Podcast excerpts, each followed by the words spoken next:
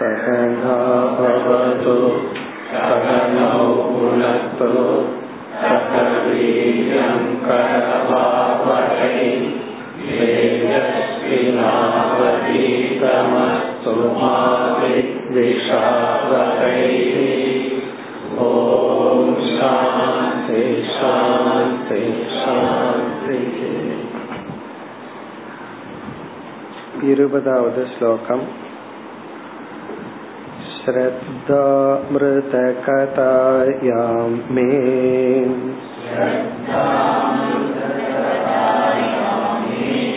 शश्वन्मतनुकीर्तनम् परिनिष्ठा च पूजायाम्।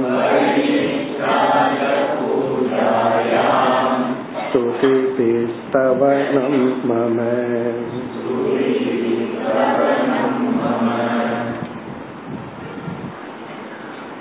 உத்தவர் இரண்டு விஷயங்களை பற்றிய விளக்கத்தை கேட்டார் ஒன்று ஞானம் மற்றொன்று பக்தி ஞானத்தின் மகிமையை ஞானத்தின் தன்மையை பகவான் கூறியதனால் ஞானத்தை பற்றி கூறுங்கள் என்றும் பிறகு பலமுறை நீங்கள் பக்தியை பற்றி விளக்கி உள்ளீர்கள் இருப்பினும் பக்தியை பற்றி கூறுங்கள். இதுதான் கேள்வி. பகவான் ஞானத்தை பற்றி பேசி முடித்து பத்தொன்பதாவது ஸ்லோகத்திலிருந்து இருபத்தி ஏழு வரை பக்திக்கு வந்துள்ளார். அப்படி வரும் பொழுது என்ன சொன்னார்? நான் ஏற்கனவே உனக்கு பக்தியை பற்றி விளக்கி உள்ளேன். இருப்பினும் மீண்டும் கூறுகின்றேன் என்று அறிமுகப்படுத்தினார். இங்கு பகவான் என்ன செய்கின்றார்?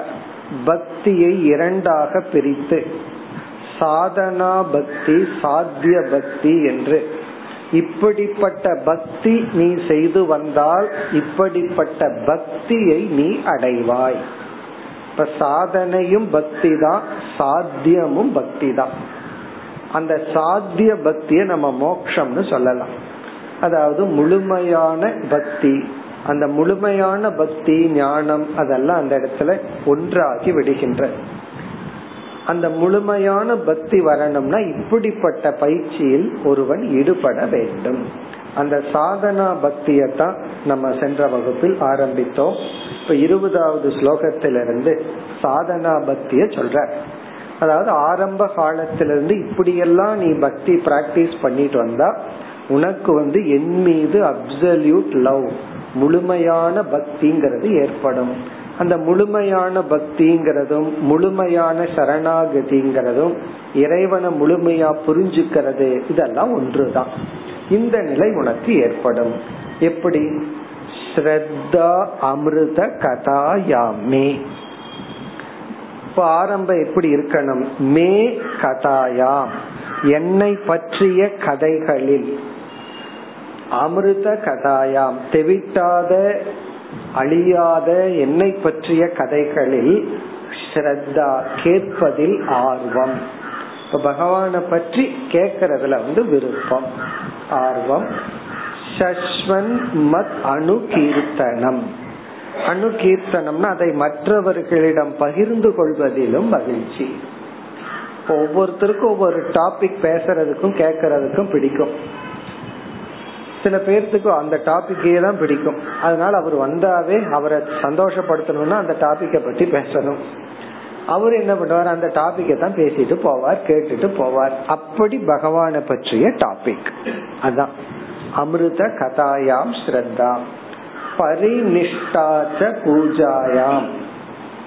பூஜையில் என்னை குறித்து செய்கின்ற வழிபாட்டில் கமிட்மெண்ட் பரிநிஷ்டா. அதுல வந்து தன்னை ஒப்படைத்தல். அதாவது டெய்லி பகவான ஞாபகப்படுத்துற மாதிரி ஏதாவது ஒரு செயல் நமக்கு இருக்கணும். அங்க போய் தத்துவம் பேசிட்டு இருக்க கூடாது. எல்லாமே நான் பகவானுக்கு அர்ப்பணம் பண்ணிக்கிறேன். என்ன செஞ்சா என்ன? அப்படின்னு சொல்லி. அது உண்மைதான். இருந்தாலும் ஒரு செயல். அது வந்து ஸ்தோத்திரம் சொல்றதோ விளக்கேற்றி வைக்கிறதோ பூஜை பண்றதோ ஏதோ ஒரு ஃபார்ம் ஆஃப் வர்ஷிப் துதி பி ஸ்தவனம் மம. பிறகு பகவான குறிச்சு ரெண்டு வார்த்தைகள் ரெண்டு ஸ்லோகங்களோ செயல்களோ சொல்றது. ஸ்தவனம்னா புகழ்தல் ஸ்துதி பிகி ஸ்லோகங்களாலும் ஏதோ ஒரு ஃபார்ம் ஆஃப் பிரேயர் இனி மேலும் பகவான் தொடர்கின்றார். आदरपरिचर्यायाम् सर्वाङ्गैरभिवन्दनम् मद्भक्तपूजाप्यभ्यधिकाम् सर्वभूतेषु मन्मतिः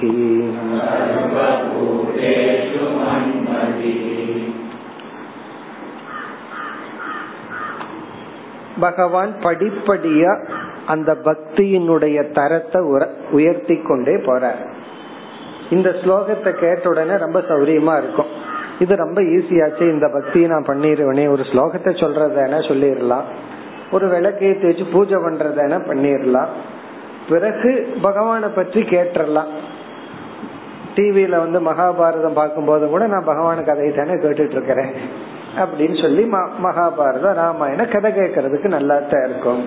அது ரொம்ப சுலபமா இருக்கும். அப்படி சுலபத்துல ஆரம்பிக்கிறார். இனி அப்படியே அடுத்தது படிப்படியா கஷ்டத்துக்கு வர்றார். கஷ்டம்னா அதுக்கு ஹையர் ஸ்டேஜ் அது மேல வர்றார். வீட்டுல இருக்கிற குழந்தைய ஃபர்ஸ்ட் ஸ்கூல்ல கொண்டு போய் விட்டா அந்த குழந்தைக்கு ரொம்ப சந்தோஷமா இருக்கும். இப்பெல்லாம் குழந்தைக்கு வீட்டில் இருக்கிறத விட ஸ்கூலுக்கு தான் போகணும்னு சொல்ல காரணம் என்னன்னா அது இந்த எல்கேஜிக்கு முன்னாடி ப்ரீ கேஜிக்குள்ள எல்லாம் போனோம்னா அங்க விளையாட்டு தான். வீட்டுல ஒரே ஒரு பொருளை கொடுத்துட்டு விளையாடணும். இங்க விதவிதமான பொருள்களோட விளையாடும் விதவிதமான குழந்தைகள் இருக்கு. அப்ப அந்த குழந்தைக்கு எப்படி இருக்கு? அப்ப ஸ்கூல் நல்லா இருக்கே அப்படின்ட்டு இருக்கும். அப்புறம் போக போகத்தான் தெரியும் பழு. ஃபர்ஸ்ட் ஸ்டாண்டர்ட்லயே அந்த மூட்டையை தூக்கிட்டு போக போகத்தான் அது கஷ்டம் தெரியும். இப்ப ப்ரீ கேஜி குழந்தைங்க போகும்போது சந்தோஷமா இருக்கும். ஃபர்ஸ்ட் அம்மாவை நினைக்கும். அதுக்கப்புறம் பார்த்தா குழந்தை சந்தோஷமா போயிட்டு இருக்கும் அப்புறம் போக போக ஹையர் கிரேடு போறது போல இங்க பகவான் அப்படியே கொஞ்சம் கொஞ்சமா இன்க்ரீஸ் பண்ற. உன்னுடைய பக்தியினுடைய தரம் இப்படியே இன்க்ரீஸ் ஆகணும். எப்படி சொல்ற ஆதரக பரிச்சர்யாயா. ஆதரக என்றால் இங்கு கமிட்மெண்ட் செய்தல். பரிச்சர்யா என்றால் சேவா சர்வீஸ். இப்ப கோயிலுக்கு ஆசிரமத்துக்கு இந்த மாதிரி ஒரு சேவை பண்றது. சில பேர் வந்து கோயிலுக்கு போயிட்டு வந்து மட்டும் வருவார்கள். போய் சாமியை வணங்கிட்டு வர்றது. சில பேர் வந்து பார்த்தோம்னா அந்த கோயிலுக்கு பணிவிடை செய்வார்கள்.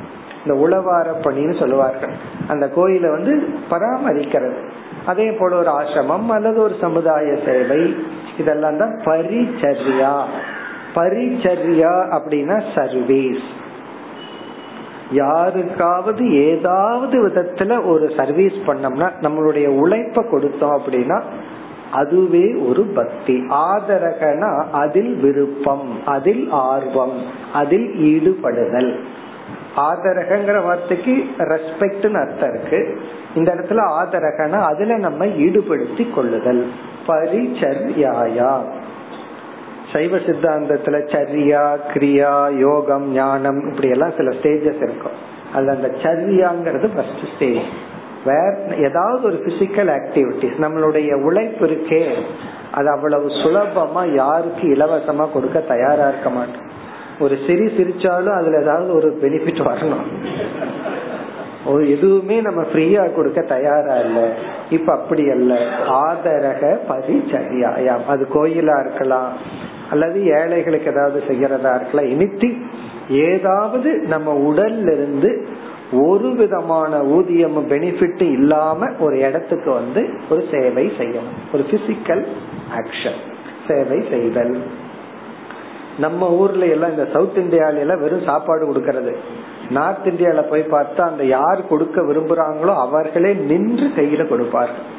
பக்தர்கள் கையில எல்லாம் அவர்களே நின்றதை செய்வார்கள். அந்த உணவு கொடுக்கறது அவங்களுக்கு பெருசா தெரியாது. அதை தான் சர்வீஸ் பண்ணணுங்கிறது அவங்களுக்கு பெருசா எஸ்பெஷலி இங்க எல்லாம் நார்த்ல எல்லாம் இந்த ஹிமாலயாஸ் போகும்போது சில பேர் சாப்பாடு பண்ணிட்டு வந்து வச்சு ஒவ்வொரு பக்தர்களுக்கும் அவர்களே நின்று கையில் எடுத்து கொடுப்பார்கள் பரிமாறுவார்கள். இதுதான் பரிச்சரியா. சும்மா நான் பணத்தை கட்டிடுறேன் நீங்க நூறு பேர்த்துக்கு சாப்பாடு போடுங்க. அதெல்லாம் நம்ம ஊர் அங்கெல்லாம் அப்படி இல்ல பணத்தை கட்டுறதெல்லாம் கிடையாது. அவர்களே செய்து அவர்களே சர்வீஸ் பண்ற அந்த ஒரு மைண்ட் அது பக்தின்னு சொல்ற பகவான் இந்த இடத்துல. அப்படி யாருக்காவது உடல் ரீதியா செய்கின்ற சேவை. அடுத்த ஃபார்ம் ஆஃப் பக்தி என்ன? சர்வாங்கைகி அபிவந்தனம். சர்வ அங்கைகி. நம்முடைய அங்கம்னா உடலில் உள்ள உறுப்புகள். சர்வ அங்கம்னா உடலில் உள்ள எல்லா உறுப்புகளின் மூலமாகவும் கைகள் கால்கள் போன்ற உறுப்புகள் மூலமாகவும் அபிவந்தனம் இறைவனை வணங்குதல். இறைவனை வணங்குதல். உடல் உறுப்புகளால் இறைவனை வணங்குதல். இதத்தான் சாஷ்டாங்க நமஸ்காரம் எல்லாம் நம்ம சொல்றோம். அஷ்டன எட்டு சாஷ்டாங்கம்னு எட்டு விதமான உடல் அங்கத்துடன் இறைவனை வழிபடுதல். இப்ப ஆண்களுக்கு ஒரு விதி இருக்கு அப்படி முழுமையா அப்படியே படுத்து வணங்குதல். அந்த எட்டு என்னென்னங்கிறது பல ஸ்லோகங்கள் ஒவ்வொன்னா சொல்லும். அதுல என்ன வந்தாலும் கடைசியா இருக்கிறது எட்டாவது அங்கம் வந்து நம்முடைய மனம். இந்த ஏழு அங்கம்ங்கிறது உடல் உறுப்புகள். இரண்டு கால்கள் இரண்டு கை அது நாலாயிடுச்சு. மீதி எதாவது வேணாலும் சேர்த்திக்கலாம். நெஞ்சு ஒண்ணு ஆறு தலை ஒண்ணு ஏழு. அதுக்கப்புறம் வந்து சில பேர் இந்த காதை இந்த பக்கம் இந்த பக்கம் வைப்பார்கள். அதையும் கவுண்ட் பண்ணலாம். பிறகு வந்து மனம் திருஷ்டி. மனசா திருஷ்டியா வச்சசா கர்ணாபியாம் பத்யாம் இப்படி எல்லாம் லிஸ்ட் இருக்கு. அது ஒவ்வொரு ஸ்லோகத்துல ஒவ்வொரு லிஸ்ட் சொல்லுது. இப்படி எல்லாம் போனா பத்து பன்னெண்டுக்கு மேல போயிரும். அது எந்த எட்ட வேணாலும் எடுத்துக்கலாம். ஏழை சொல்லிட்டு எட்டாவதா என்ன அப்படின்னா மனம் மனசா. நம்ம வணங்கும் போது மனசும் சேர்ந்து வணங்கணும். இதனுடைய அர்த்தம் என்னன்னா இறைவனை வணங்குதல். இந்த இடத்துலதான் சில பேர் வேதாந்தம் பேசுவாங்க. எல்லாம் மனசுக்குள்ள இருந்தா போதாத. அது எதுக்கு காட்டணும் அப்படின்னு சொல்லி. அப்படி எல்லாம் இல்லை. அது கோயிலுக்கு போறோம். அல்லது பூஜை அறைக்குள்ளேயே நம்ம வீழ்ந்து வணங்கி பழகுதல். விநாயகருக்கு ஒரு விதத்துல நம்ம வந்து நமஸ்காரத்தை தெரிவிப்போம். ஒவ்வொரு கடவுளுக்குன்னு எல்லாம் நம்ம வச்சிருக்கோம். சம்பிரதாயத்துல அந்த மாதிரி உடல்ல நம்ம இறைவனை வழிபடுதல். இப்படி சர்வாங்கைக்கு அபிவந்தனம்னா நமஸ்கரித்தல். சர்வ அங்கைக்குனா உடல் ரூபமாகவும் இறைவனுக்கு நமஸ்காரத்தை செய்தல். இனி அடுத்தது மத்பக்த பூஜா அபியதிகா இனி அப்படியே பகவான் என்ன பண்ற? எனக்கு சேவை பண்றது அப்படிங்கறதும் என்னுடைய பக்தனுக்கு சேவை பண்றது ஒன்றுதான். ஒன்றுதான் சொன்னா பரவாயில்ல. எனக்கு சேவை பண்றதை விட என்னுடைய பக்தனுக்கு சேவை பண்றது அதிகமானது. நீ எனக்கு ஏதாவது சேவை பண்ணின அப்படின்னா அதுக்கு ஒரு கொஞ்சம் புண்ணியம்னா என்னுடைய பக்தனுக்கு பண்ணா புண்ணியம் அதை விட அதிகம். இப்ப எனக்கு சக்கர பொங்கல் கொண்டு வந்து நீ அபிஷேகம் பண்றதை விட என்னுடைய பக்தனுக்கு நீ கொடுத்தீனா புண்ணியம் அதிகம். அதுக்காக பகவானுக்கு கொடுக்க கூடாதுன்னு அல்ல அதை இங்க சொல்ற. மத் பக்த. மத் பக்தன்னா என்னுடைய பக்தன். பூஜா. அவனை வணங்குதல் அவனுக்கு சேவை செய்தல். என்னுடைய பக்தனை வணங்குதல் என்னுடைய பக்தனுக்கு பூஜை செய்தல் என்னுடைய பக்தனுக்கு என்ன நீ சேவை செய்கிறியோ அது அபியதிகா மிக உயர்ந்தது. மிக உயர்ந்ததான என்னுடைய பக்தனுக்கு செய்யக்கூடிய பூஜை. அதனாலதான் ஒரு அடியார் வந்து பகவான வணங்கி போனவர் உண்டு. அடியார வணங்கி போனவர் உண்டு. அப்போது அடிகள் எல்லாம் அடியார்களையே வணங்கி அவர்கள் வந்து மேல்நிலையை அடைந்தார்கள். அப்படி இந்த சிவனடியாருக்கு சேவை செய்தல் நல்லா அந்த காலத்துல இருந்திருக்கு. அப்படி இதெல்லாம் என்னன்னா மத் பக்த பூஜா. பக்தர்களுக்கு நம்ம என்னாவது பண்றது. இப்ப பக்தர்களுக்கு இத பண்ணி கொடுக்கறது பக்தர்களுக்காக இத செய்யறேன் அப்படிங்கறதெல்லாம் மத் பக்த பூஜா அபியதிகா இனி அடுத்த ஸ்டெப்புக்கு வர்றார். இதெல்லாம் கூட கொஞ்சம் ஈஸியா இருக்கு. இனி அடுத்த படி. இதை விட கொஞ்சம் கடினமானது என்ன?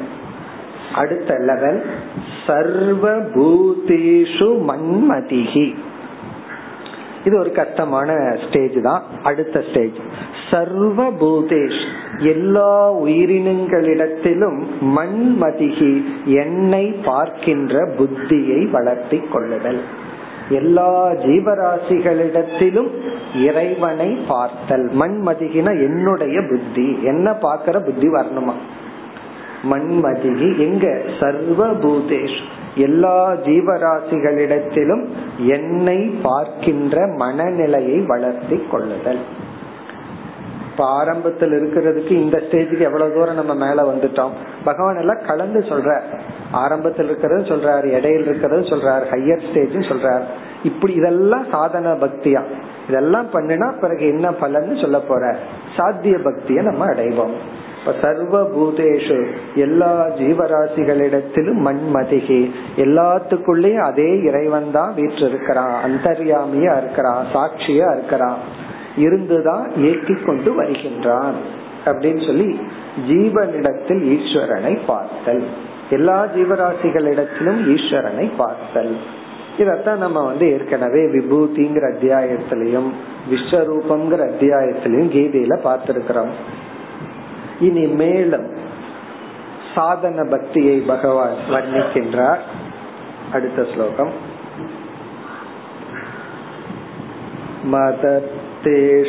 मदत्तेष्वङ्कचेष्टा च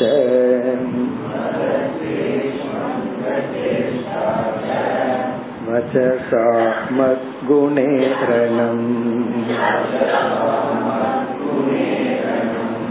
मय्यर्पणं च मनसक सर्वकामविवर्जनम्।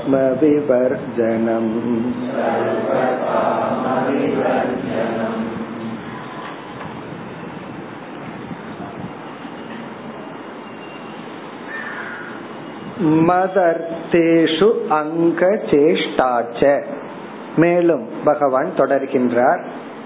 மது மதர்த்தேஷு அங்க சேஷ்டா அங்க சேஷ்டா என்றால் அங்கம்னா இந்த இடத்துல புலன்கள் நம்முடைய இந்திரியங்கள். சேஷ்டான செயல்கள். மதர்த்தேன எனக்காகவே உன்னுடைய இந்திரியங்கள் செயல்பட வேண்டும். என் பொருட்டு இந்திரியத்தை பயன்படுத்துதல். மதர்த்தேஷு மதர்த்தே அங்க சேஷ்டா மதர்த்தேஷு என் அர்த்தம்னா பயன் எனக்காக.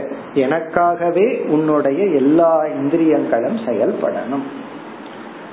அதாவது வந்து கண்ணை வந்து பகவானை பாக்கிறதுக்கும் பகவானுடைய அலங்காரத்தை பாக்கிறதும் காது பகவானை பற்றி கேட்கறதுக்கும் அப்படி வந்து ஒவ்வொரு புலன்களும் இறைவனுக்காக செயல்படுதல். ஆனா பொதுவா எதற்காக புலன்கள் இருக்கு? இதெல்லாம் நம்ம படிச்சிருக்கோம். இந்திரியங்களை வந்து பகவான் எதற்கு பயன்படுத்தி உள்ளார் அப்படின்னு சொன்னா அவர் பயன்படுத்துறாரு இல்லையோ நம்ம ரெண்டுக்கு பயன்படுத்திட்டு இருக்கோம். ஒன்று வந்து ஞானத்திற்காக இனி ஒன்று போகத்திற்காக. இப்ப கண் இருக்கு அது அறிவுக்கு பயன்படுத்துறோம் இன்பத்துக்கும் பயன்படுத்துறோம். அதே போல காது இருக்கு அறிவுக்கு பயன்படுத்துறோம் இன்பத்துக்கும் பயன்படுத்துறோம். இந்த இடத்துல இறைவனுக்கு பயன்படுத்துதல். இறைவனுடைய விஷயத்தையே கேட்கறது இறைவனுக்காக பாடுறது இறைவனுக்காகவே செயல் செய்தல். ஒரு யாத்திரை போறோம் அதெல்லாம் வரப்போகுது பகவான் சொல்ல போற அது எல்லாமே என்னன்னா பகவானுக்காகவே செயல் செய்தல். அங்க சேஷ்டா. பிறகு வச்சசா மத் குண ஈரணம். வச்சசா வாக். நம்முடைய சொற்கள் வாக் தபச பத்தி சொல்றார். வச்சசா நம்முடைய சொற்களால் மத் குண ஈரடம். என்னுடைய பெருமைகளை கூறுதல் படித்தல் ஓதுதல். எத்தனையோ ஸ்தோத்திரங்கள் எல்லாம் இருக்கு. எத்தனையோ ஸ்துதிகள். ஒவ்வொரு தேவதைக்கும் ஸ்துதிகள் எல்லாம் இருக்கு. எல்லா தேவதைக்கும் காயத்ரி மந்திரம் எல்லாம் இருக்கு. அதெல்லாம் என்னென்ன? அதெல்லாம் எடுத்து பகவானுக்காக நாம் ஓதுதல். குண ஈரணம். இப்ப பகவானுடைய பெருமையை சொல்லுதல் வச்சசா. பிறகு மேலும் தொடர்கின்றார். மை அர்ப்பணம் மனசக. அப்படி கொஞ்சம் கொஞ்சமா கஷ்டமான நிலைக்கு வர்ற ஏதோ வாயில சொல்லிடலாம். அடுத்தது என்னன்னா மனசக மை அர்ப்பணம். மனது மனதளவில் என்னை மனதை வந்து என்னிடத்தில் கொடுத்தல். மனசக மனதை மயி அர்ப்பணம் என்னிடத்தில் அர்ப்பித்தல். மனசை எனக்கு கொடுத்துரு அப்படின்னு சொல்ற. மயி மனசக அர்ப்பணம் மனதை எனக்கு கொடுத்தல். அப்படின்னு என்ன அர்த்தம்? தேங்காய் பழம்னா கொடுத்துடலாம் எடுத்து இதான் வச்சுக்கோ அப்படின்னு. மனசை கொடுக்கறதுன்னா என்னன்னா மனசை கொடுக்கறன்னா மனம் முழுதும் இறைவனுடைய சிந்தனையில் இருத்தல். பகவானுடைய சிந்தனை மனசுக்குள்ள வந்துட்டா பகவானுக்கு மனசை கொடுத்துட்டோம்னு அர்த்தம். அதாவது உங்ககிட்ட மனசை பறி கொடுத்துட்டேன்னா என்ன அர்த்தம்?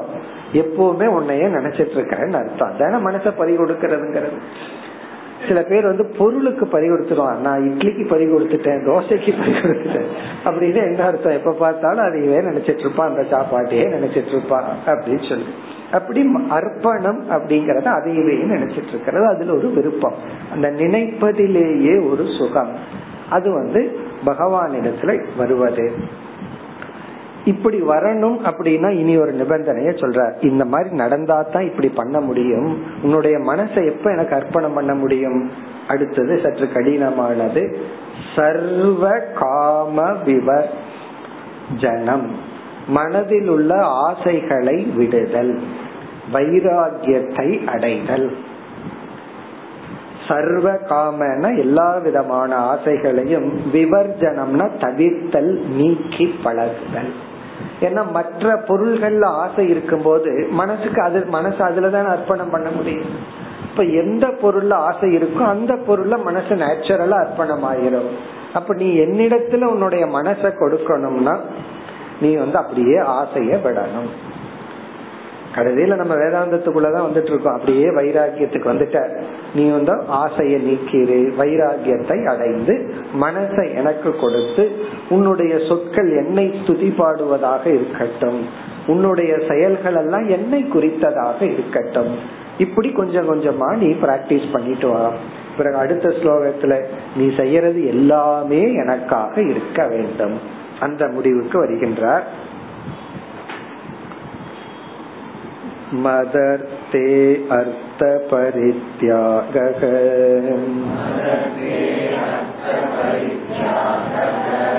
भोगस्य च सुखस्य च इष्टं दत्तं हुतं जप्तम् मदर्थं यद्व्रतं तपः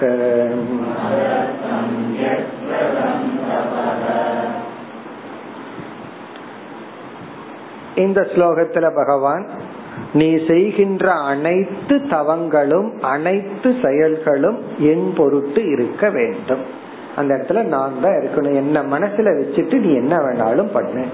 நீ என்ன பண்றையோ அதுல நான் இருக்க வேண்டும். இந்த அளவுக்கு நீ வந்து கமிட்டடா இருக்கணும். உன்னுடைய பக்தியை வளர்த்தி கொள்ள வேண்டும். இதெல்லாம் சாதன பக்தி. இப்ப கடைசியா என்னன்னா எல்லாமே ஈஸ்வரன் தான். அதுக்கு சில உதாகரணங்களை சொல்றேன் சிலதெல்லாம். என்னென்ன? மதத்தே என் பொருட்டு அர்த்த பரித்தியாக பொருளை தியாகம் செய்தல் பணத்தை தியாகம் செய்தல். மதர்த்தே எனக்காக அர்த்த பரித்தியாக பரித்தியாகம்னா விட்டு விடுதல் தியாகம் செய்தல். மதர்த்தேன எனக்காக. இப்ப நம்ம கோயில்ல போய் உண்டியில காசு போடுறோம். அது என்னன்னா அர்த்த பரித்தியாக அர்த்தம்னா பணம். பரித்தியாகம்னா அதை நம்ம தியாகம் பண்றோம். யாருக்கு? பகவானுக்காக. அப்படி நம்ம போட்ட உடனே மனசுல என்ன ஃபீலிங் வருது? கடவுளுக்கு நான் காணிக்கை செலுத்தினேன். அப்ப அந்த பணத்தை ஏன் நம்ம அப்படி பண்றோம்னா அது எனக்காக. எனக்காக வந்து நீ பணத்தை கொடுத்தல். சில பேர் வந்து பிசினஸ் மைண்ட் பகவான் கிட்டையும் போய் நீ இது பண்ணனா இதுதான். அவ்வளவு சுலபமா கொடுத்துட மாட்டேன். அப்படின்னு சொல்லி ரொம்ப கேர்ஃபுல்லா இருப்பார்கள். இங்க வந்து பகவான் சொல்ல அர்த்த பரி பணத்தை வந்து நீ எனக்காக செலவிடுதல். இவன் நம்ம வந்து ஒரு விபூதி வாங்குறோம் அல்லது வந்து ஒரு ஊதுபத்தி வாங்குறோம் அதெல்லாம் என்னன்னா அர்த்த பரித்தியாக அர்த்த பரித்தியாகம்னா பணத்தை யாருக்காக செலவு பண்றோம்? பகவானுக்காக. அப்படி ஒரு மாலை வாங்கி வைக்கிறோமோ அத பூ வாங்குறோமோ அல்லது கற்பூரம் இதெல்லாமே பகவானுக்குன்னு செலவு பண்றதெல்லாம் என்னன்னா அர்த்த பரித்தியாக மதர்த்தே.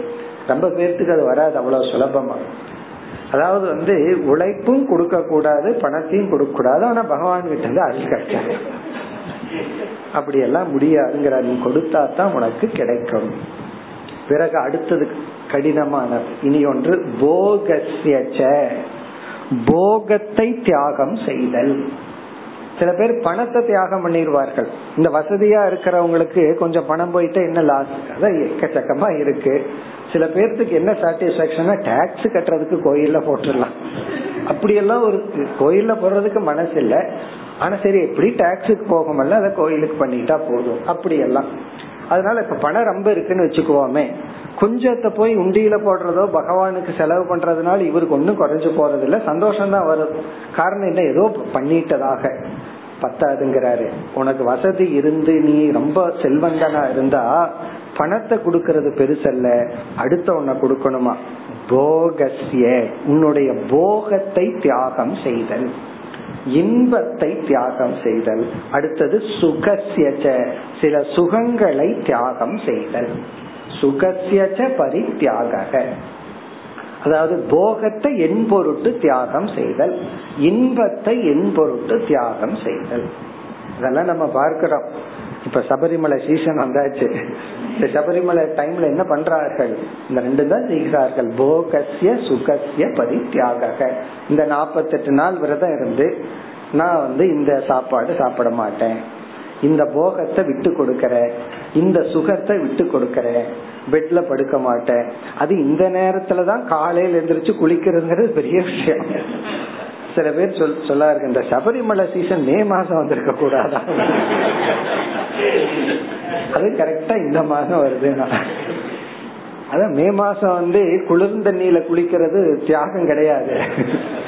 அப்ப வெந்நீர்ல குளிச்சா அதுதான் தியாகம். அது நம்ம ஊர்ல. இந்த சீசன்ல போகசிய சுகசிய இதெல்லாம் நம்மளுடைய கல்ச்சர்ல அப்படியே கலந்து அதாவது சில போகங்களை பகவானுக்காகன்னு தியாகம் பண்றது. நீ இத பண்ணாதன்னு சொன்னா கோபம் வந்துடும் நீ இத சாப்பிடாதன்னு சொன்னா கோபம் வந்துடும் நீ மாலை போட்டிருக்கிற நான் சாப்பிட மாட்டேன்னா உடனே அது வந்து ஒரு தவம். அப்படி எனக்காக என்ன மனசுல வச்சுட்டு போகசிய சுகசிய ரிஷிகேஷ்ல சில மகாத்மாக்கள்லாம் இருப்பார்கள். இந்த சுவையை எப்படி தியாகம் செய்வார்கள்? கங்கையில வந்து அந்த மசாலாவை அப்படியே முக்கி எடுத்துறதாம். வெறும் வெஜிடபிள் தான் வரும். ரொம்ப அந்த டேஸ்டே அந்த மசாலா தான் அதை வந்து தியாகம் செய்தல். அப்படி வந்து சில பேர் நான் வந்து இந்த நாள் உப்பு சேர்த்திக்க மாட்டேன் அது சாப்பிட மாட்டேன் சாப்பாடு சாப்பிட மாட்டேன் எத்தனையோ விரதங்கள் எடுத்துக்கிறோம். இதெல்லாம் என்னன்னா எல்லாம் ஒவ்வொரு பகவானை குறிச்சு இருக்கும். அதுதான் இங்க சொல்ற என் பொருட்டு ஒன்னா பணத்தை கொடு. அதாவது இங்க என்ன பாயிண்ட்னா நம்ம அந்த லாஸ ஃபீல் பண்ணணும். லாஸ ஃபீல் பண்ணாம நம்ம என்ன செஞ்சாலும் அது தவம் கிடையாது. நம்ம ஒண்ணு பண்ணோம்னா அது மனசுல அது ஒரு ஃபீலிங் இருக்கணும். ஆமா இன்னைக்கு இந்த தவம் பண்ணியிருக்கேன் இதை விட்டுருக்கேன் அப்படி. அப்படி போகசிய சுகசிய பரித்தியாக பிறகு இரண்டாவது வரியில் என்ன சொல்ற எது விரதம் தபக. கடைசி பகுதி. எது விரதம் தபக. என்னென்ன விரதங்கள் தவங்கள் எல்லாம் செய்யறையோ அது எல்லாமே மதர்த்தக. எனக்காகத்தான். அது என்னென்னு சிலது சொல்ற. ஃபர்ஸ்ட் இஷ்டம். இஷ்டம் அப்படிங்கிற சொல்லுக்கு யாகம் என்று பொருள். இந்த சொல் வந்து எஜ்ஜுங்கிற ரூட்ல இருந்து வந்திருக்கு. விருப்பம்னு பொருள் அல்ல இஷ்டம்னா யாகம். நீ என்னென்ன யாகங்கள் எல்லாம் செய்யறையோ அதெல்லாம் எனக்காக இருக்கட்டும். முன்ன வந்து ஒரு காமிய பலனை மனசுல வச்சுட்டு செய்வோம். நான் ஆயுஷோமம் பண்றது எதுக்குன்னா அதுலயே இருக்கு ஆயுஷோமம் எதுக்கு பண்ணுவாங்க சீக்கிரம் சாகிறதுக்கா ஆயுஷ் ஹோமம்னா ஆயுஷ வளர்த்திக்கிறதுக்கு. அப்படி ஒவ்வொரு ஹோமத்திலையும் ஒவ்வொரு பலன் இருக்கு. அப்படி பலவிதமா பலன் அந்த பலனே அதுல சொல்லப்பட்டிருக்கும். இங்க வந்து இஷ்டம். நீ செய்யற ஒவ்வொரு ஹோமம் ஒவ்வொரு யாகம் அதுல எந்த பலனும் வேண்டாம் என் பொருட்டு இருக்கட்டும். மனசுக்குள்ள என்ன வச்சுக்கோ? பகவானுக்காக நான் இந்த யாகத்தை செய்யறேன் ஹோமங்களை செய்யறேன். அடுத்தது வந்து இஷ்டம். தத்தம். தத்தம்னா விதவிதமான தானங்கள். விதவிதமான தானம். அல்லது சேவை சர்வீஸ் ஹுதம் விதவிதமான ஹோமங்கள். வேதிக் ரிச்சுவல் வேதத்துல சொல்லப்பட்டுள்ள சில விதமான ஹோமங்கள். பிறகு ஜப்தம் விதவிதமான ஜபங்கள். பகவான குறிச்சு நம்ம செய்யற ஜபங்கள். எல்லாம் எதற்குனா? மதர்த்தம் எத் விரதம் தபக மதர்த்தம்னா என் பொருட்டு. எனக்காகத்தான் இதெல்லாம் நீ பண்ணணும். என்ன யாகம் பண்றது தானம் பண்றது ஹோமங்கள் பண்றது ஜபம் பண்றது. பிறகு இந்த லிஸ்ட் முடியாதல்ல. ஆகவே விரதம் தபகன்னு பொதுவா சொல்லிட்டார். நீ என்னென்ன விரதம் எடுத்துக்கிறையோ என்னென்ன தவங்கள் செய்யறையோ எல்லாமே என் பொருட்டு. இவ்விதம் பகவான் பத்தொன்பதாவது ஸ்லோகத்தில் ஆரம்பித்து இந்த ஸ்லோகம் வரை இருபத்தி மூன்றாவது ஸ்லோகம் வரை விதவிதமான சாதன பக்தியை சொன்னார். ரொம்ப சிம்பிளா ஆரம்பிச்சார். டெய்லி பூஜை பண்றதுல ஆரம்பிச்சு பிறகு வந்து எல்லா ஜீவராசிகளிடத்தில் எண்ணெய் பார்த்தல் தியாகம் செய்தல் இப்படி எல்லாம் சொல்லிட்டு இனி அடுத்த வரும் பகுதியில் இப்படிப்பட்ட சாதன பக்தியினுடைய பலன் என்ன? என்று சொல்ல போகின்றார் அடுத்த ஸ்லோகம் एवं धर्मैर्मनुष्याणाम्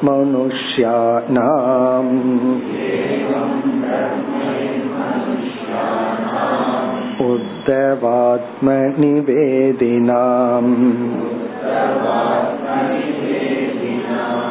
मयि सञ्जायते भक्तिः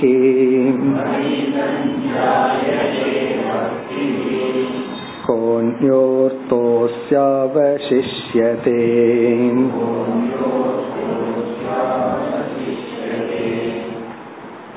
இந்த இருபத்தி நான்காவது ஸ்லோகத்திலிருந்து இருபத்தி ஏழாவது ஸ்லோகம் வரை சாதன பக்தியினுடைய பலன் இப்படிப்பட்ட பக்தியை ஒருவன் மேற்கொண்டு சில காலங்கள் அல்லது சில ஜென்மங்கள் தொடர்ந்து செய்தால் அவனுக்கு எப்படிப்பட்ட பலன் கிடைக்கும்? அந்த பலனை பகவான் இனிமேல் பேசுறார். ஃபர்ஸ்ட் இந்த ஸ்லோகத்துல பேசுற பலன் வந்து அவனுக்கு கிடைப்பது சாத்திய பக்தி. சாத்திய பக்தின்னா என்ன? இதெல்லாம் நம்ம பனிரெண்டாவது அத்தியாயத்துல படிச்சிருக்கிறோம். அதனால நான் இங்க ரொம்ப பெருசா விளக்கல. சாதன பக்தி என்றால் என்னை நான் ரொம்ப நேசிச்சுட்டு அதுக்கப்புறம் நான் மத்த எல்லாத்தையும் தான் நேசிக்க முடியும். அது சாதன பக்தி. சாத்திய பக்தினா என்னை நான் நேசிப்பதும் இறைவனை நேசிப்பதும் வேறல்ல. பிளவுபடாத பக்தி சாத்திய பக்தி. பிளவுபட்ட பக்தி சாதன பக்தி. ஃபர்ஸ்ட் என்ன நான் நேசிச்சுக்கிறேன்? அப்புறம் நான் என்னுடைய லட்சியத்தை இரண்டாவதா நேசிக்கிறேன்? மூன்றாவது அதற்குரிய சாதனையை நேசிக்கின்றேன். நம்ம நார்மலா பகவான மூணாவது இடத்துல வச்சிருப்போம்.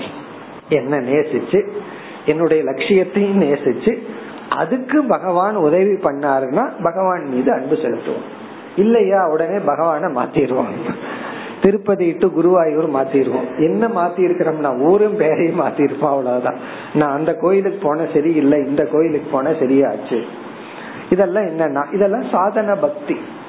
சாத்திய பக்தி என்றால் என்னுடைய அந்த அன்பு மூன்றாக பிளவுபடாமல் ஹண்ட்ரட் பர்சன்ட் ஒரே டிவிஷன்லெஸ்ஸா இருக்கிறது. அத்வைத்த பக்தி. அப்படிப்பட்ட நிலையை ஒருவன் அடைவான். அப்படி ஒருத்தன் அடையணும்னா என்ன ஆகணும்? இந்த மூன்று வேறு வேற இருக்கக்கூடாது. நான் என்னுடைய லட்சியம் என்னுடைய சாதனை வேறாக கூடாது அப்ப என்னுடைய லட்சியமே நானா இருக்கணும். அது என்னுடைய ஆத்மாவை நான் உணர்தல். அதற்குரிய சாதனையும் பகவானா இருக்கணும். இப்படி இப்படிப்பட்ட சாத்திய பக்தியை இந்த சாதன பக்தியின் மூலமாக பக்தன் அடைகின்றான். அதுதான் இந்த ஸ்லோகத்தின் சாரம்.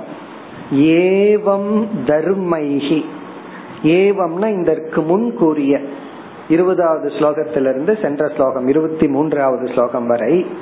தர்மைகி தர்மைகன சாதனைகளினால் சாதனா பக்தியினால் பக்தி செலுத்துவதன் மூலமாக மனுஷ்யானாம். ஹே உத்தவ ஹே உத்தவா மனுஷ்யானாம் மனிதர்களுக்கு.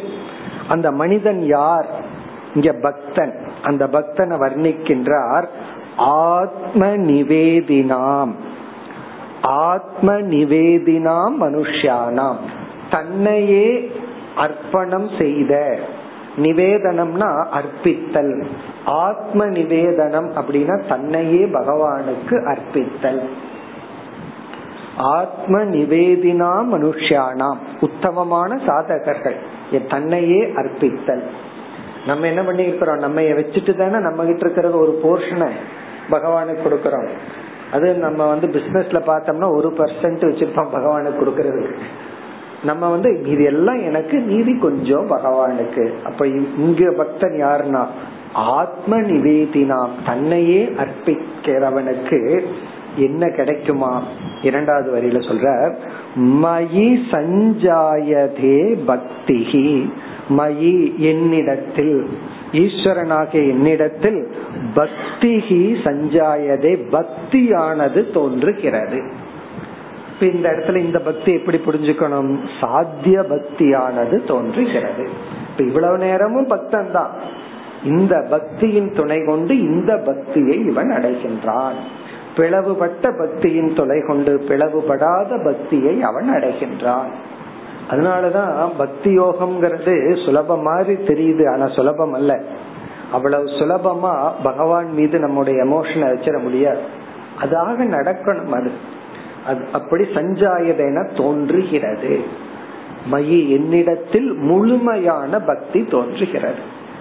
இல்லையே எனக்கும் பகவான் இடத்துல முழுமையான பக்தி இருக்கே அப்படின்னா சரி இருக்கா இல்லையான்னு எப்படி கண்டுபிடிக்கிறது? அதுக்கு ஏதாவது ஒரு க்ளூ இருக்கான்னா இருக்கு.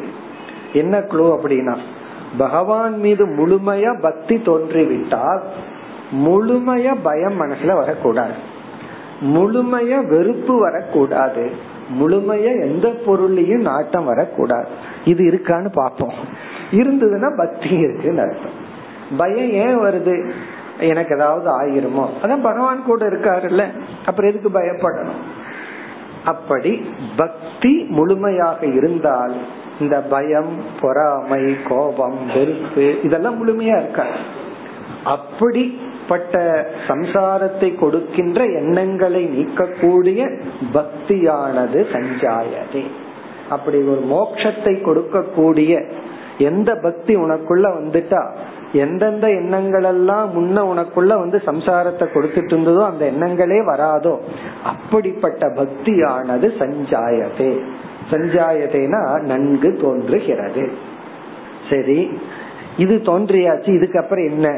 அப்படின்னு ஒரு கேள்வி வருது. ஒரு பக்தனுக்கு வந்து பராபக்தி வந்தாச்சு. சாத்திய பக்தி வந்தாச்சு. அதுக்கப்புறம் அவன் எதுக்காக வெயிட் பண்ணிட்டு இருப்பான்? அவனுக்கு அடுத்தது அடைய வேண்டியது என்ன? அவனுடைய மனசுக்குள்ள இருக்கு. அத சொல்றாரு அடுத்த பகுதியில கக அந்யக அர்த்தக அஸ்ய அவசிஷ்யதே. கக அந்யக அர்த்தக அஸ்ய அவசிஷ்யது. அஸ்ய இவனுக்கு இப்படிப்பட்ட பராபக்தனுக்கு அந்யக அர்த்தக வேறு அடைய வேண்டிய ஒன்று அவசிஷ்யத்தை எஞ்சி உள்ளது. வேறு அடைய வேண்டிய ஒன்று அவனுக்கு இனி என்ன எஞ்சி உள்ளது? அப்படின்னு என்ன அர்த்தம்?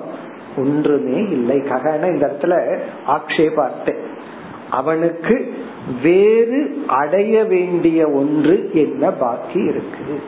அப்படின்னு என்னன்னா அவனுடைய மனசுல முழு நிறைவு இருக்கும். அது வரைக்கும் அந்த நிறைவு இருக்காது. ஏதோ ஒரு இடத்துல அந்த குறைவு இருந்துட்டு தான் இருக்கும்.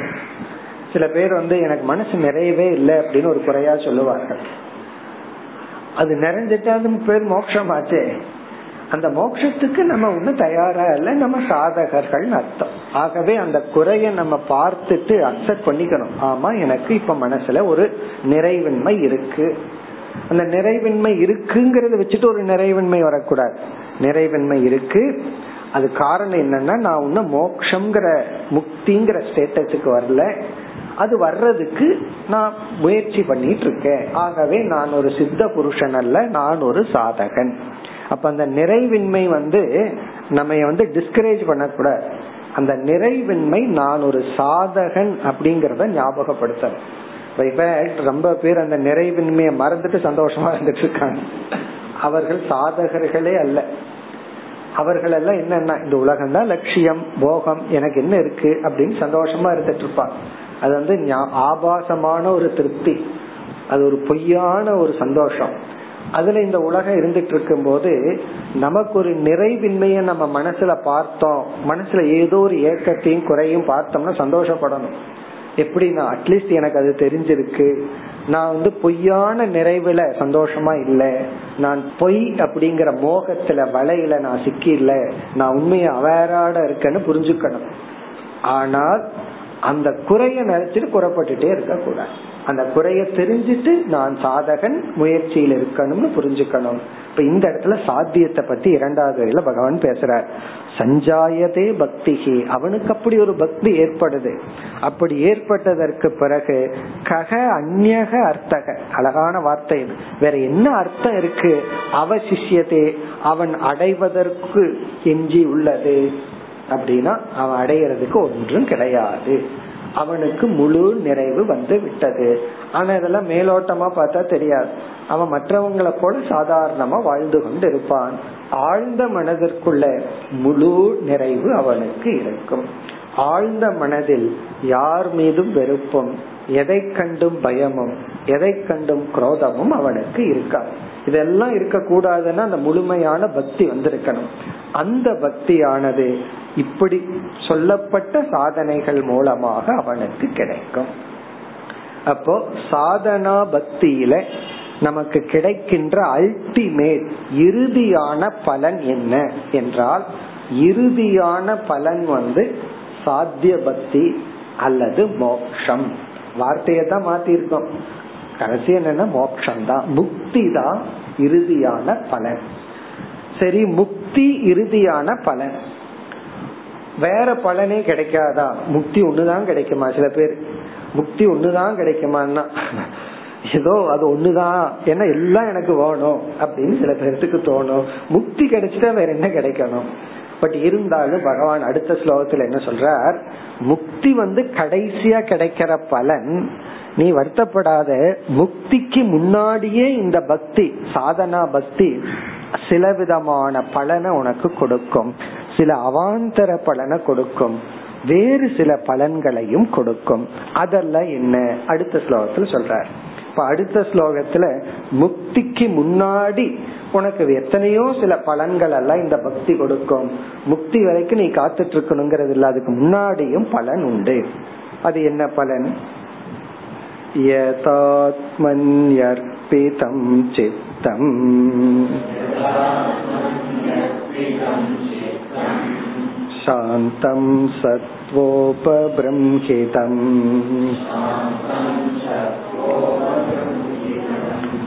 धर्मं ज्ञानं स वैराग्यम्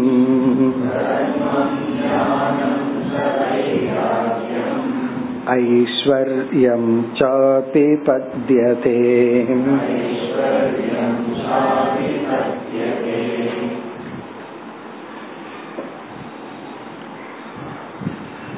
இந்த ஸ்லோகத்தில் இந்த சாதனா பக்தியானது மேலும் இப்படிப்பட்ட பலன்களை கொடுக்கும். இத சொல்ல வேண்டிய அவசியம் கிடையாது. இருந்தாலும் பகவான் சொல்கின்றார். ஒருவன் வந்து ஒரு இருபது ஏக்கர் பூமியை வாங்கிட்டான். வாங்கினதுக்கு அப்புறம் இவன் கேக்குறான் அந்த பூமியில் இருக்கிற புல்லும் மண்ணும் எனக்கு தானே சொந்தம் அப்படின்னு கேக்குறான். அதுல இருக்கிற தென்னை மரம் அதெல்லாம் எனக்கு தானே சொந்தம்னு கேக்குறான். அவன் என்ன சொல்லுவான்னா நிலத்தையே உனக்கு கொடுத்தாச்சு.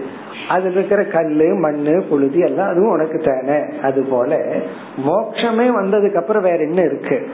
இருந்தாலும் பகவான் வந்து சொல்றார் இதெல்லாமும் அவனுக்கு கிடைக்கும். ஸ்ரேயஸ் பிரேயஸ் எல்லா பழமும் கிடைக்கும். முதல் வரியில அந்த பக்தனை வர்ணிக்கின்றார்.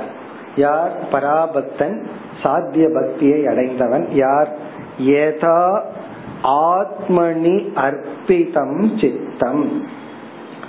சித்தம் அவனுடைய மனம் அவனுடைய புத்தி ஆத்மனி அர்ப்பிதம்.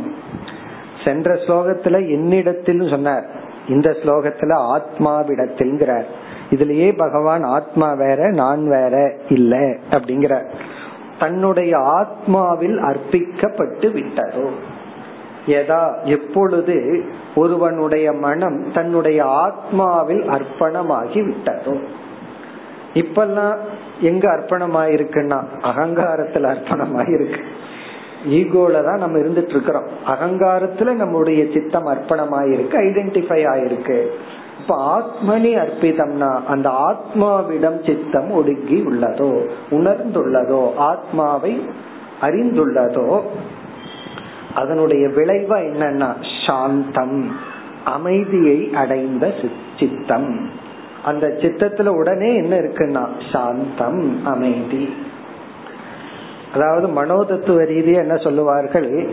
வேகமா ஓடிட்டு இருக்கிறத பார்க்கும்போது நமக்குள்ளேயும் ஒரு வேகம் இருக்குமா?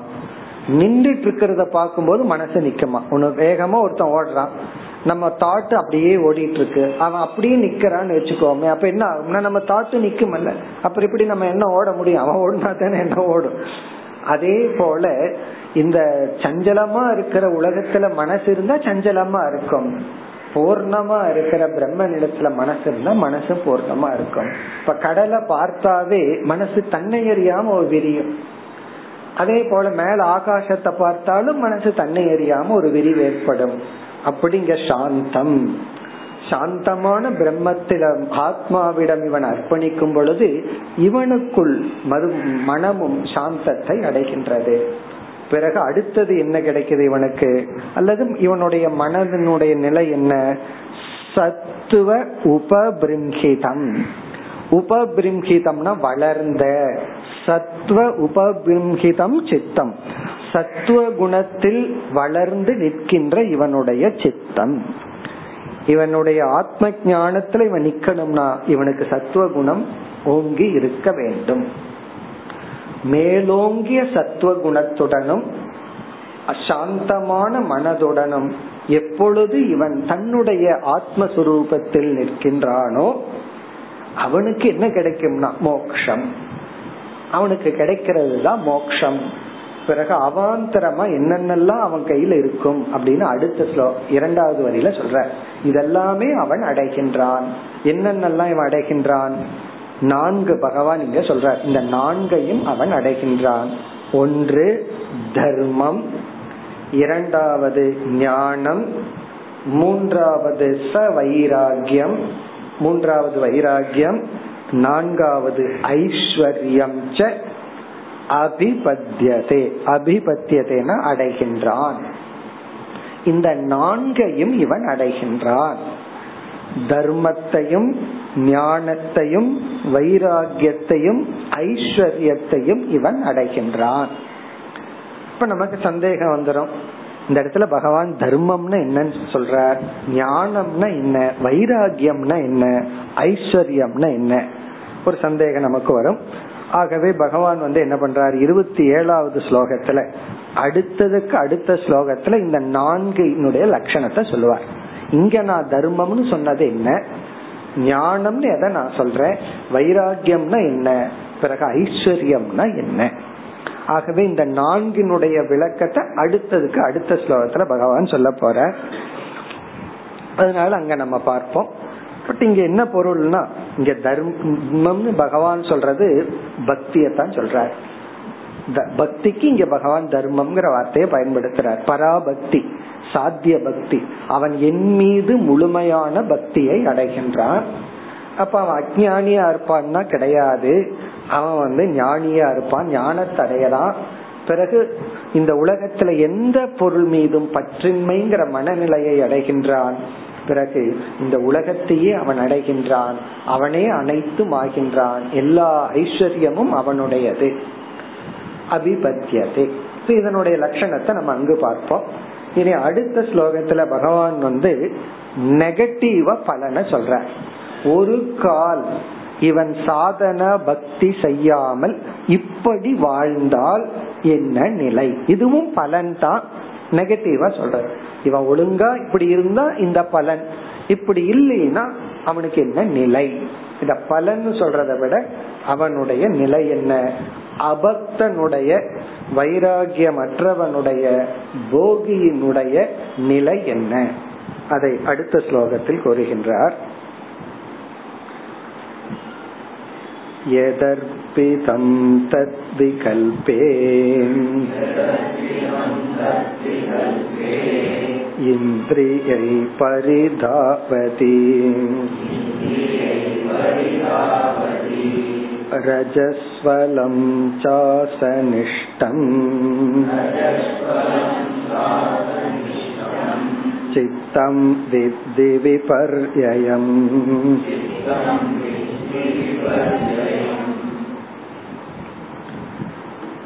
பக்தனாக இல்லாதவனை பற்றி இங்கு பகவான் பேசுகின்றார்.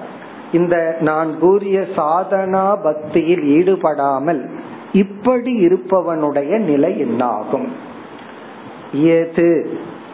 எதுங்கிற சொல் எதா? ஒருவேளை ஒரு கால். அர்ப்பிதம் தத் விகல்பே. சித்தம். அவனுடைய மனதானது விகல்பே அர்ப்பிதம். இங்க விகல்பம் என்றால் நாம் வாழ்ந்து கொண்டிருக்கின்ற இந்த அனித்தியமான உலகம். இந்த உலகத்தில் அவன் தன்னுடைய மனதை அர்ப்பித்து விட்டார் உன்ன வந்து என்னிடத்தில் அர்ப்பித்தாள்னு சொன்னார். இப்ப நீ என்ன மறந்துட்டு இந்த உலகத்தில் அர்ப்பித்து விட்டால் விகல்பே தது ததுங்கிற சொல் சித்தத்தை குறிக்கிறது. தது சித்தம் விகல்பே அர்ப்பிதம். நீ உன்னுடைய மனசையெல்லாம் இந்த உலகத்துல கொடுத்துட்டு பிறகு என்னன்னா இந்திரியைகி பரிதாவதி. நீ உன்னுடைய புலன்கள் மூலமாக அந்த பொருள்களை நாடி ஓடிக்கொண்டிருந்தால். பரிதாவதினா ஓடுறது. இந்திரியைகின புலன்கள் மூலமாக ஓடுதல்.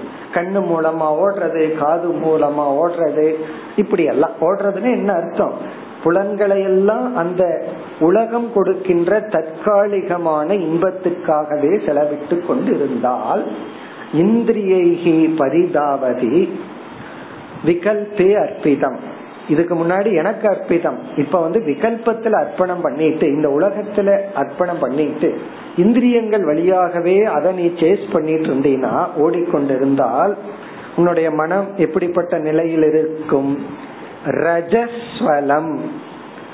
ரஜஸ்வலம்னா ரஜோகுண யுக்தம் ரஜோகுணத்துடன் கூடிய மனதுடனும் உன்னுடைய மனசு வந்து ரஜஸ்வலம் யுக்தம் பவதி. ரஜோகுணத்தோடயே அது சேர்ந்திருக்கும். ஒரு நேரமும் அமைதியா இருக்காது.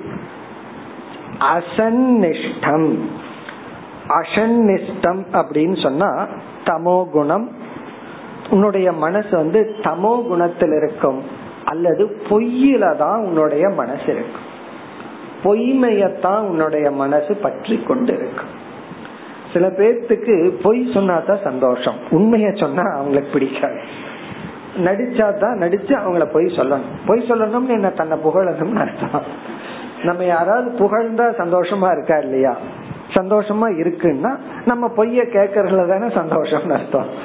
அப்படி ரொம்ப பேர் வந்து கம்பெனியில வேலை செய்யறதுக்கு காரணமே போய் சொல்லிட்டு இருக்கிறதுனாலதான். ஒரு நாள் கொஞ்சம் சுயமரியாதையோட மேனேஜிங் டைரக்டர் கிட்ட வந்து உண்மையை சொல்லிட்டா இவன் யாரு எழுதி சொல்றதுக்குன்றான் அப்படி நம்ம எந்த நிலையில இருக்கிறோம்னா நம்ம வந்து உண்மையை கேட்கறதுக்கு தயாரா இல்ல.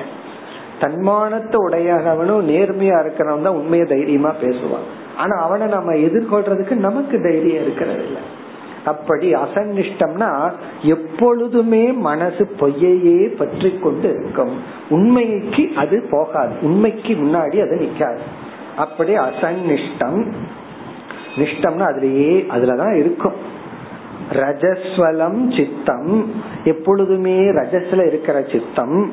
இந்திரியைகி பரிதாவதி அந்தந்த வயதுல அந்தந்த காலகட்டத்துல அந்தந்த மனநிலையில எந்த பொருள் இன்பத்தை கொடுக்கற மாதிரி தெரியுதோ உடனே இந்திரியங்கள் வந்து அந்த பொருளுக்கு போறது. கொஞ்சம் ஆராய்ச்சி பண்ணி இது நமக்கு அவசியமா?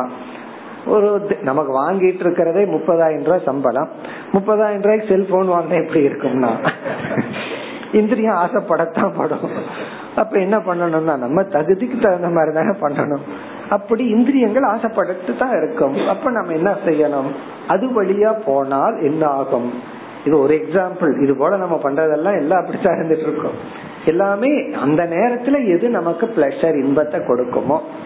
நமக்கு இன்பத்தை கொடுத்தா பரவாயில்ல. சில பேர் செய்யற செலவெல்லாம் இது எங்கிட்ட இல்லைன்னா என்ன? என்னுடைய ஸ்டேட்டஸ தப்பா நினைச்சுக்குவான்னு கடன் வாங்கி வாங்கி வச்சுக்கிறேன். ஈவன் கார் முதல் கொண்டு அவனுக்கு தெரியும் இது கடன்ல தான் ஓடுதுன்னு. இப்ப அவனுக்கு ஆழ்ந்த மனதில் இவன் மேல எந்த ரெஸ்பெக்டும் கிடையாது.